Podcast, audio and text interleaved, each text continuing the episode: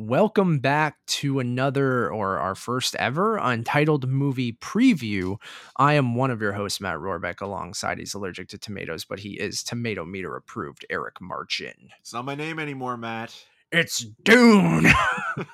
Yeah, today we are previewing Denis Villeneuve's Dune, the IMAX experience. So Eric and I were lucky enough to, leave our homes for the first time in a year and a half to head down to the Scotiabank Theater in Toronto to see about, Eric, would you say like 20, 25 minutes of Dune in IMAX? Or? Yeah, it was part, a couple of clips, a sizzle reel of behind the scenes sort of footage and EPK, kit content. And then also Denis Villeneuve, Hans Zimmer and Timothée Chalamet doing intros to those scenes, or bridging to the scenes, or, talking about the music and the making of. Yeah. So, yeah, Eric kind of already mentioned it, but yeah, we got to see the first 10 minutes. So the opening 10 minutes of the film in IMAX with IMAX aspect ratio. We went to Scotiabank Theater, if you guys aren't familiar with it, and it's one of the real, quote unquote, real IMAX theaters in the GTA. There's only a few of them: Cinesphere, Scotiabank, Vaughan,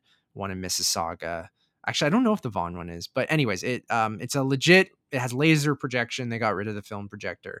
Film projectors only in Cinesphere. Dune will be, premiering as a special event at the Toronto Film Festival later this year at the Cinesphere. So in IMAX, a lot of this stuff was, Denis Villeneuve saying IMAX is the way to see this movie, and I can see why they had this preview in IMAX, because he shot a lot of it, and it has that, that full screen, almost square aspect ratio for the giant IMAX theater, like Nolan has done in a lot of his films, which Zack Snyder just did for Justice League, even though we watched that all at home. So the square aspect or the 4x3 was weird.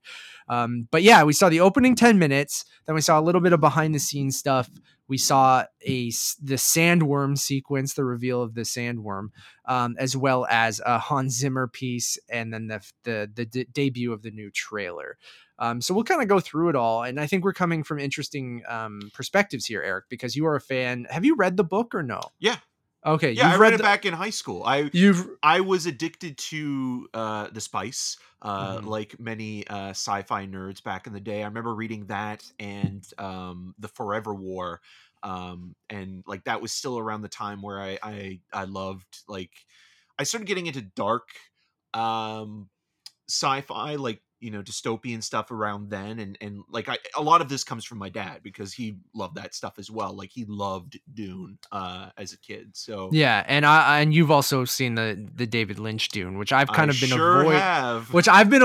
Cause like, I went through and watched a lot of David Lynch's filmography over the last, 5 years or so. But Dune was one I intentionally skipped because, one, I've heard it's not very good. And two, I knew this was coming, so I was just kind of wanted to go in sort of blind. Like, I know about seen Dune. Jodorowsky's Dune, so which yes, I think is also really important to maybe even talk about, because, I think Denis Villeneuve is more commercial than Jodorowsky. I mean, you look at El Capo and The Holy Mountain, and you watch that movie Jodorowsky's Dune, which is a really wonderful documentary. It's very standard, but Jodorowsky as a personality, having that conversation of what he wanted that movie to be, and ultimately kind of the fingerprints it left on other films. I mean, even though we didn't get Jodorowsky's Dune, people like Mobius and Dan O'Bannon, and H.R. Giger, moved on to help create Ridley Scott's Alien, which Ridley Scott also wanted to make Dune at one point. You can really see the influences on Dune on many different sci-fi and even, other kind of genres. And stuff like that. Dune, Frank Herbert's Dune, and John Carter of Mars are those two, like, sort of tombs that everything from Star Wars to 2001 have, borrowed from. And like, when you get to, like, again, David Lynch's Dune, the reason why that film ultimately got made, even though, it was kind of cobbled together by Dino De Laurentiis' company, was because of Star Wars. So Star Wars does so well, you know, at the, in the end of the 70s. And you could say, you know, 2001 is precursor as well, but more so the commercial aspect of it, that Disney tries to make, you know, The Black Hole a sci-fi movie when it was actually a disaster film. Alien comes about. Dune is kind of cobbled together, and sort of people are, and even Blade Runner are all put together, and, you know, they, none of them do well, even though some of them are good and some of them are terrible.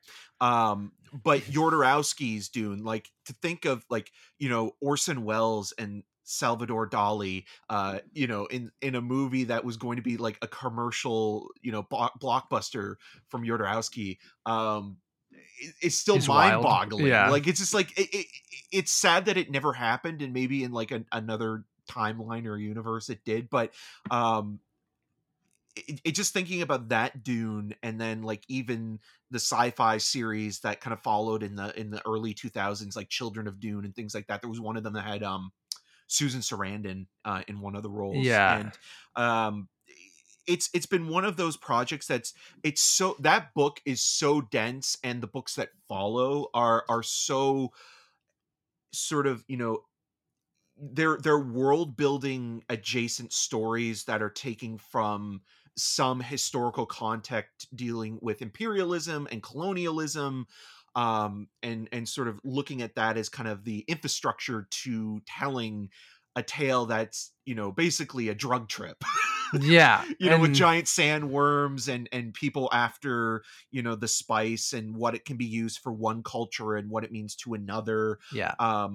But hearing Denis Villeneuve kind of do that intro and saying that this is a very personal story to him, this is something that he's wanted to do since he's 14 years old, which I'm sure he'll be talking about a lot during, you know, the press tour, yeah, tour and junket. They're going to promote that. The one thing I got out of this, we'll get into it, is that they are going to push this movie hard, and they're going to do a lot of, like, I think they're going to show a lot of this movie, because I'm assuming it's going to be close to 3 hours or 2.5 hours or something like that. But because of, I think, Blade Runner 2049 being a fantastic movie that bombed for the most part, yeah, like they put, you know, $200 million into that movie, or 150. And it's just like, it's this dense, heady sci-fi sequel to a cult classic that, you know, that really became successful, yeah, over time, but didn't really translate to a you know, mainstream audience. Yeah. And what cut as well, like that's the important, yeah, thing with Blade Runner. It's like, that's like part of the success of those movies is that it got re-released as a director's cut, yeah, and then, you know, decades later a final cut. And it's just like, you know, like studio execs aren't interested in long-term revenues. It's, yeah, all about opening weekend, and the, like, those first couple yeah of weeks are so crucial to a film that, yes, it is based on a novel that does have fanfare, but again, it's cult fanfare. And so, yeah, you're thinking to yourself, you know, this isn't a Marvel thing, you know, this, yeah, isn't based on, yeah, something that's popular now, other than it's just sci-fi. But I'd argue even when Iron Man came out, like Marvel Comics was kind of, you know, not struggling, like, but, you know, but it's Spider-Man and X-Men. Yeah, and, sure. But and Iron Batman Man was still begins, even though that's not Marvel, like, yeah, the superhero launch was beginning again, you know, like they were out of the darkness of Batman and Robin and Steel and things like that, where Dune has never been, has never had any success whatsoever. And that's what's so fascinating to me with, you know, a cast that includes Timothée Chalamet, Rebecca Ferguson, Oscar Isaac, Josh Brolin, Stellan Skarsgård, Dave Bautista, Zendaya, who is not Michi, she is Chani, David Dasmalkian, Javier Bardem, Jason Momoa, Charlotte Rampling, like just an insane cast. And you can tell they threw an insane amount of money at this, and they're just going all out with the IMAX aspect ratio and taking a very action focused approach to the marketing to kind of show people, like, okay, Blade Runner, very slow, dense, heady sci-fi, not a ton of action. I think that's a fantastic movie, but maybe Warner Brothers and Denis Villeneuve maybe learned from that to go, okay, we need to, you know, have a spectacle here. And it's the visuals in Blade Runner are phenomenal, But in Dune, from the footage we saw, I mean, the opening 10 minutes, not a ton of action, and it is dense and it is a lot of information thrown at you. But I can just tell from this whole thing that they are going to push this so hard to be like, this is an experience you need to see in a theater. It's going to be a spectacle and you need to see it in IMAX because of, you know, I think anyone who enjoyed any of Nolan's stuff. And I've always said Denis Villeneuve, I think has, you know, as a Hollywood filmmaker working with Warner Brothers, has taken a lot from, you know, Nolan's style. And I think he's almost the better Nolan right now. And I just see that in this footage that we saw. And I'm for someone who doesn't know anything about Dune, really, just from Jodorowsky's Dune and stuff like that. Like, I'm just so interested to see if this will capture, you know, a mainstream audience. Like, will it be too? And I've heard from people how fucked up this novel gets, and like these movies could get, and how weird it gets.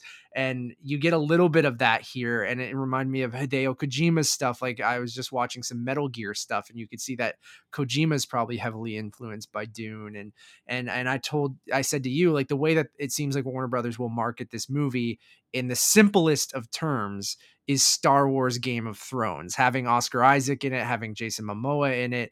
And like, just from, you know, the different houses and just the way that the, you know, Greg Fraser, who just did Rogue One, cinematography, and just the way that the, you know, the Imperial ships look and all the different things. Like, it really, to me, on the simplest of terms, coming from someone who doesn't know much from Dune and how you're going to pitch this to a mainstream audience, is being like, do you like Star Wars? Do you like Game of Thrones? It's going to be that, but then you don't know what to expect. Like, it's going to be so much more than that. But anyways, that's my kind of overall kind of thing. But Eric, I don't know where you want to start. Do you just want to talk about that first 10 minutes first and then go into the other footage? Mean, there's a lot that goes on in the first 10 minutes that doesn't even sort of scratch the surface of how dense and cerebral the storyline will get. But it does give a somewhat understandable or cohesive sort of analytical style to it, that you kind of understand that you're not going to get a Star Wars movie per se. You're going to get something that is going to be a combination of both practical effects, which, like, some of the, like, there's this one sort of like device that pops up early on in sort of the opening scene where Timothée Chalamet's character Paul is starting his day and sort of, you know, getting ready for this big ceremony that will be later revealed in those 10 minutes to be the handing over of Arrakis, the new planet that Duke Leto played by, the titular Dune, played by Oscar Isaac, will be inheriting and, you know, getting his literal seal of approval. And in, you know, those first 10 minutes, you have the kind of dreamy, surreal sort of quality of, you know, a world that Paul has never been exposed to as of yet, but feels so connected to in one way or another. You know, like the idea, the line, "The sleeper has awakened." I'm sure will be a very pivotal moment when it's played, or maybe they won't. Maybe they'll downplay it. I don't know, because that was in the Lynch version and in the book a very seminal moment for Paul. But you also see sort of the class structure and sort of the very exposition heavy in those first 10 minutes. And it has to be. Because there's so much going on already. Yeah, like, it's all politics. Like, it's all about politics. And again, it is taking from sort of the real world and the idea of, like, you know, you have these kind of like first worlds coming into new lands and new countries and basically taking their resources and committing genocide and what have you. House of Atreyu, you know, like they're not as horrible as, you know, the previous owners or inhabitants of Dune, but it doesn't necessarily make them any better. No. And so watching it, you get a sense that, you know, there's this beautiful texture and practical quality that's been shot in camera that Denis Villeneuve is, you know, like Christopher Nolan, as you mentioned, is a fan of, where he rather have the effects kind of be in camera and, you know, the makeup and costuming and sort of sound design. And the giant sets, if they have to build sets and things like that. And again, like, to your point, you know, they're going to really market a lot of this on like, hey, look, Aquaman's fighting people in, in certain scenes, or like, you know, even to the art house fans, they're going to be like, hey, we have three Coen Brothers actors in this, in this movie, in like certain scenes, you know, but then also you have, you know, like characters using telepathy to tell you like facts and figures about, you know, like this sort of ceremony that's going on. And you're kind of like, wait, what is this? And then, you know, like when you get to kind of like the big action scene that, that Denis Villeneuve kind of set up about like, you know, the harvesters and things like that, where you see the sandworm for the first time, you look at that scene and like, even sort of the idea of this sort of dragonfly-esque vehicle ship, being designed and sort of flying as though it was done in post-production, but it's done in a way that's almost stop motion animation. It really mimics the wings of a dragonfly, right? Because they're going so quickly that it, you almost only see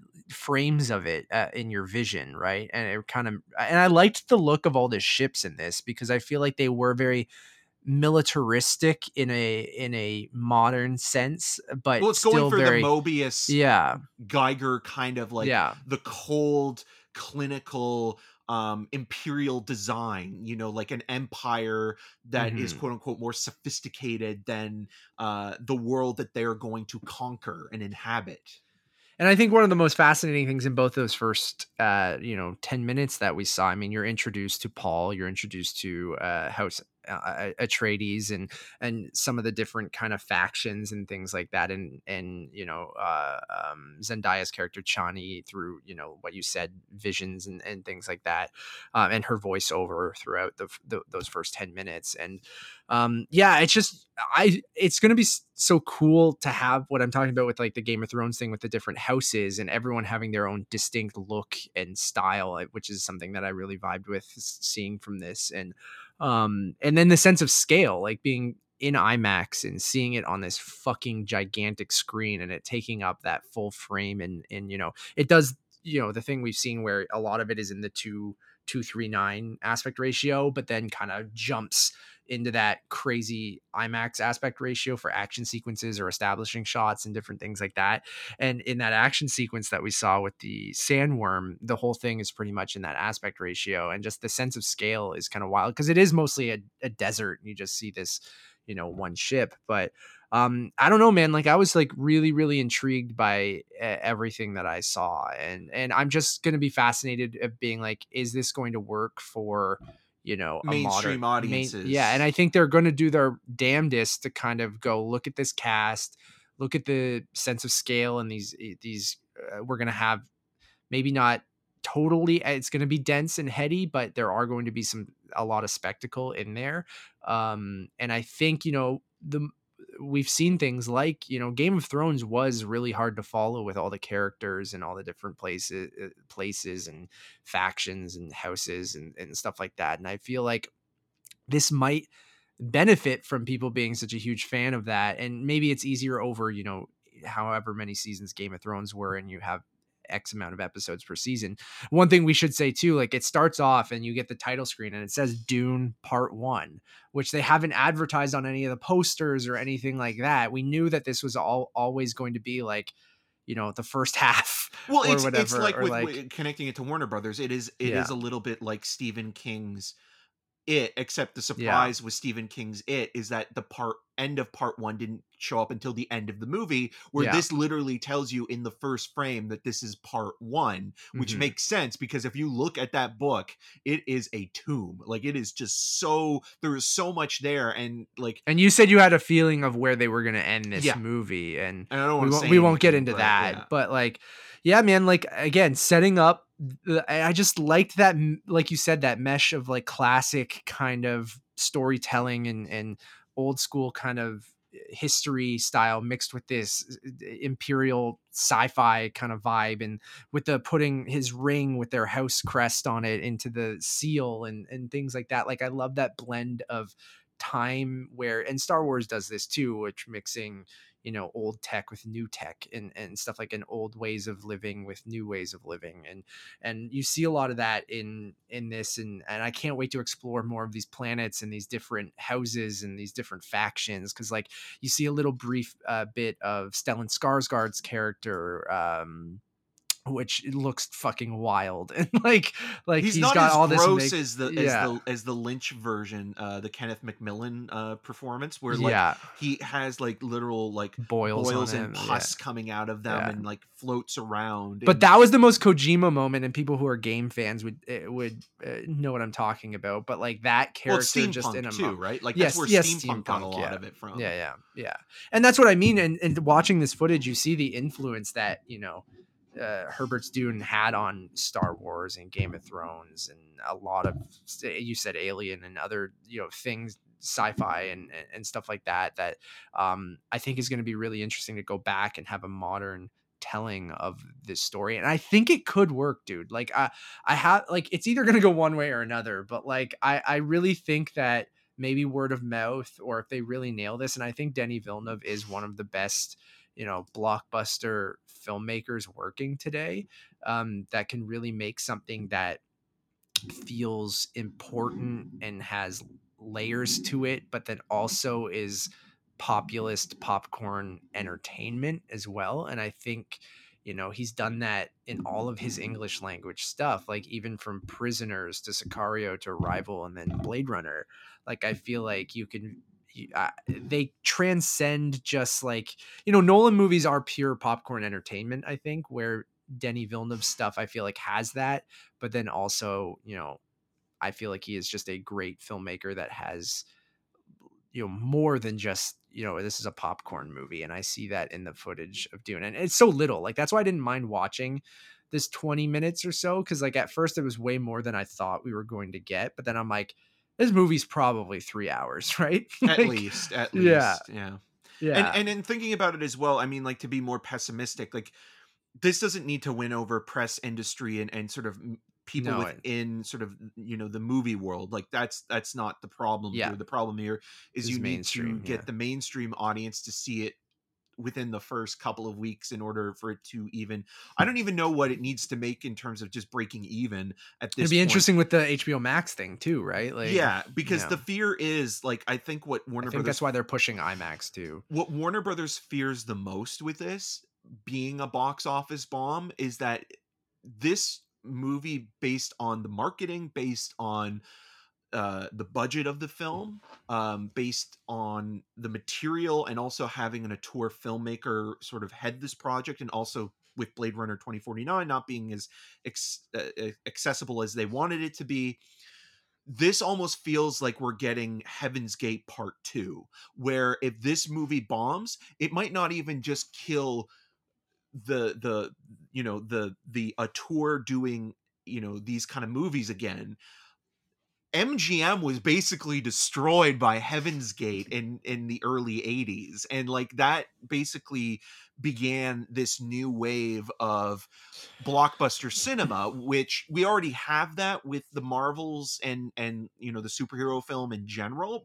But I have a feeling if this does not do well, this is going to hit Warner Brothers in a way that they'll have to team up with like an Amazon or they just sold something. Remember, like, they AT&T just sold them to, right? But I could even see this Discovery, like, right? Like, again, like, you look at what happened with Heaven's Gate, it not only destroyed Michael Cimino's career, because that's the other thing I'm worried about as well, is that this will be the end of Denis Villeneuve's career after this. If he makes two big sci-fi bombs, he'll go back to do a small French film or something like that. After right, this. But like, he'll struggle for the rest of his career to even do that, because like Michael Cimino was basically blacklisted for the rest of his career, because he was always known not as the guy who made The Deer Hunter and won all those Oscars. He was the guy that was known for destroying the film industry for filmmakers. Like, he was the guy, like, literally he made like shitty, like you know, some people like Dino De Laurentiis' Year of the Dragon with Mickey Rourke, which shot partly in Toronto.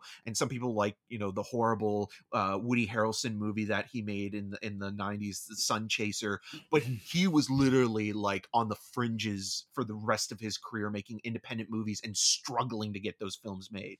So yeah. Denis Villeneuve could ultimately end up in that same category. I think they have confidence in this with greenlighting that HBO Max series, calling this part one, premiering this at Venice and Toronto over a month, you know, before it comes out. Like, I know those audiences, you know, like you already mentioned, are the ones that are going to be interested in this, and were the ones who probably liked Blade Runner 2049 and went out to see that in theaters and wanted that to play the festival circuit as well. But I think, like, they're doing a huge push, and I think that's why they're doing this event, which people can go, you know, depending on when you're listening to this, I think they're doing it 2 nights in a row in IMAX on the 21st and the 22nd. What if films are they with?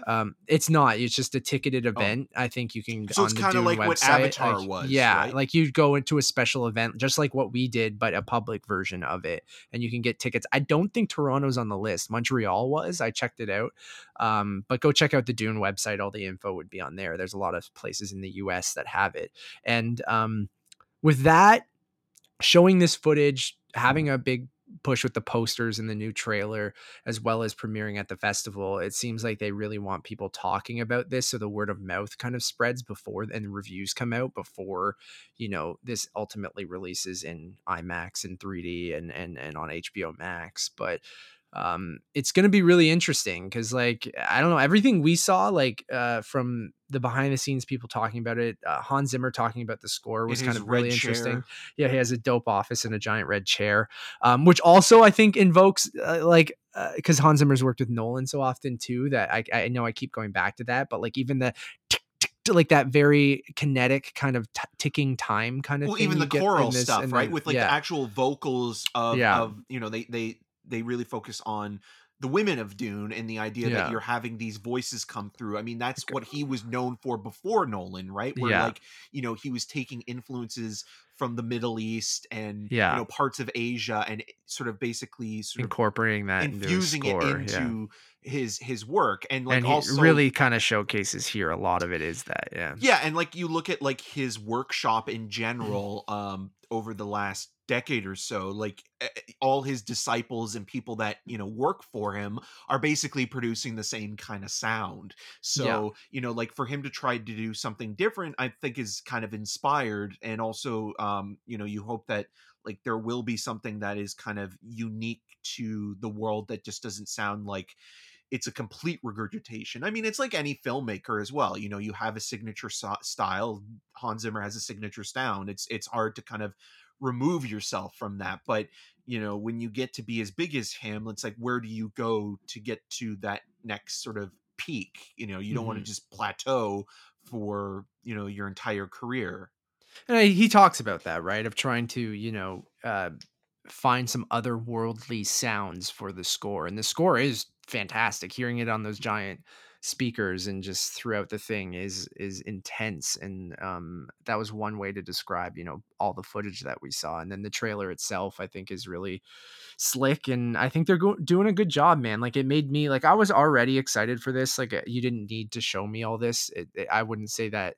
I would say it made me more interested because I didn't really know much about Dune other than what you've kind of talked to me about. And I've kind of stayed away from everything because I just like, you know, consuming my media through film, and I just heard that Lynch version wasn't great. So, and it's getting a 4K release soon through Arrow, which is smart, you know, try to capitalize on this and put that out. But, I just want this to land so badly. Like, because I love Denis Villeneuve. I love everyone involved in this. I want more adult driven, heady, like sci-fi that, you know, like you were mentioning, Eric, like blends that world of auteur filmmaker with, like, you know, popcorn entertainment, which I was talking about. So like, this is not a Marvel movie. This is not $200 million budget. Yeah. And then, but you want it still to be accessible because you want to keep getting these. So you need to have that line of, you know, people not realizing this is what they want. And then they go in and it is like, you know, a lot, but they end up really kind of getting into it. And I not necessarily need this to be an ongoing franchise, but I at least want the story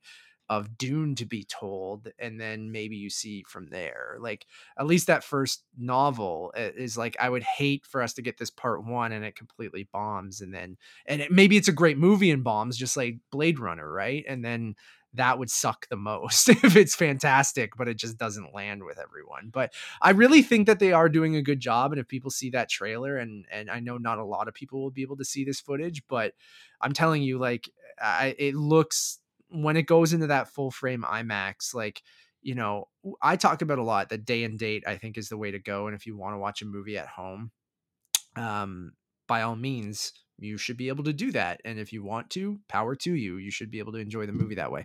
But I think IMAX is my favorite form of, you know, movies. Like, I love that giant screen, and when stuff is shot in IMAX, and Nolan is the best at that, and he's the biggest champion of it, and now Villeneuve with this Dune stuff, like, I was like, you gotta, if you can and you have a real IMAX theater near you, I'm like, do not watch this on a streaming service. Like, try, if you're comfortable, like if cases are good in your area and all that stuff, hop in your Dune buggy and go to the theater. Yeah, and I hate to just sound like we're, you know, helping market this movie, but I love Villeneuve's filmography. I like his stuff that he's done with Warner Brothers and his bigger blockbustery stuff, and I just really hope this lands with people.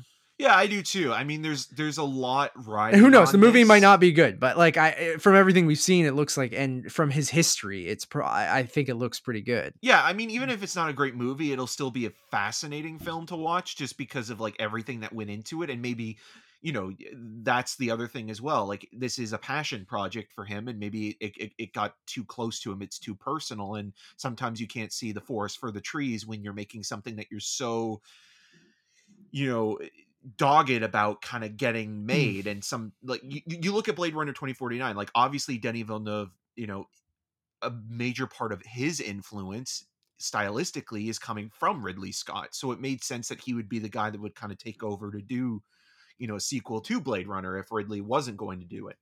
That's a good point. With too, this, yeah, you have, you know, this guy, again, Ridley was also going to do Dune. Like, Ridley was going to do Dune before Blade Runner. Like, that's the thing. Like, if you watch the Dark Days documentary on the making of Blade Runner, Dune was the thing that Ridley wanted to make, but then his brother died, and that kind of, like, you know, basically he took some time off and had a hiatus, and then comes back. Oh. And when he comes back, you know, he wants to make something in sci-fi because he wants to compete with Star Wars. And so Blade Runner is the thing that comes about. And that is, like, you know, Philip K. Dick is another very, again, cerebral, heady kind of writer. And so obviously that movie, Blade Runner's had a life on you know, almost 40 years now, right? Like, it's 39 years. And so with this, like, I can see it being really a great film that just gets its teeth kicked in at the box office. And then 40 years from now, people will be like, what were we thinking? You know, like, this movie was great then. Like, I can see it going either way, but I can see it more going the direction of, this is an art house film with a studio budget, you know? And that's the thing that I think is scaring Warner Brothers a little bit, or at least they're feeling the pressure to really market this. But do you not think that they rehired him after Blade Runner, and Blade Runner was that, right? Yeah. And then they all would have probably learned from, you know, why didn't that connect with audiences, and what, but that's still from a marketing standpoint only. Like, I don't think Denis Villeneuve is going to sacrifice the filmmaking, his filmmaking style to sell a couple of dollars. And especially now, I think Warner Brothers is also a little bit more stressed because of the reaction that they got from him and Nolan based on the day and date stuff. Yeah. So they're kind of also maybe compensating a little bit more for that, because they're feeling like they maybe have to sell the film even more than the filmmaker, or get Timothée Chalamet and Jason Momoa, two of the bigger, like, not saying that like Brolin or Oscar Isaac, it's just that, like, Jason Momoa now with, you know, Aquaman and Timothée Chalamet kind of being an international actor, like those are the two faces you want out in front of this, you know. Denis Villeneuve for, you know, the Canadian audience and the art house people, but that'll be interesting to see like how he is on the junket to, you know, is he going to be as candid as he was that writing that Variety article, you know, how he felt condemning about it or whatever. Yeah. Like, and it's still, as of right now, it's still, because there were rumors that they made a deal with Legendary to give it an exclusive like window, which I could still see happening. Like, because right now it's scheduled for October 22nd. It is going to premiere, like I said, at Venice early September and then TIFF mid-September. I could see them going like a IMAX exclusive kind of route if that's the way that they really want to push the movie for, you know, this is a theatrical experience. Like you could do like a 2-week IMAX window and then like once that runs out, it's normal theaters and HBO Max maybe, but almost like what Universal is doing, right? With like sort of the 3 to 4 week sort of window, and then it's available on premium VOD. Which is, I think, the route that you go moving forward. But as we saw with the Black Widow box office, In the Heights, we saw a little bit. It'll be interesting to see Space Jam's second weekend of like how that, because it seems like it's not affecting the opening weekends all that much, because you are getting the people, the same people who are, you know, love going to the movies are going to the movies on that first weekend. What and is it cheaper too? Like that is the other thing. Like it is depending on, you know, how many people are going to see. Yeah, and if you live in Canada, when it comes to the HBO Max thing, because like, you know, we don't have HBO Max, and all of the films that are available through Warner Brothers are available on premium VOD. But if you're going by yourself or even just as a couple, or like it still is, I still think it is cheaper. Like they're like even on a Tuesday, right? Like the idea of spending, you know, $15 instead of $25 to $30 on something is more, that is enticing to go to the theater if you feel comfortable going. But again, that's going to affect those people, I think, who want to see it right away, which is why I think we're seeing huge drop-offs, because those second, third weekend people are the people that just will watch it at home because they don't care about going to see it right away, or they just were like, oh, I can go see it right away because now I don't have to leave my house, I can watch it at home. They'll watch it on their tablet like Matt Damon watching movies and TV. God bless him. I'm excited. I was excited before. It's probably my most anticipated movie of TIFF. I really want to, you know, Cinesphere IMAX sounds so dope for this, and maybe it'll be on film IMAX too. You'd hope, but I can only imagine. But I think this definitely made me more interested. Was it necessary for me? No, but I really enjoyed the footage that we saw. I don't think it spoiled much of the movie because I feel like it's so dense and there's so much going on that I left going, okay, I think I kind of got it from those first 10 minutes of the setup, which in the simplest of ways, but I think there's probably a lot more to it than just that, which I'm sure there is. Yeah.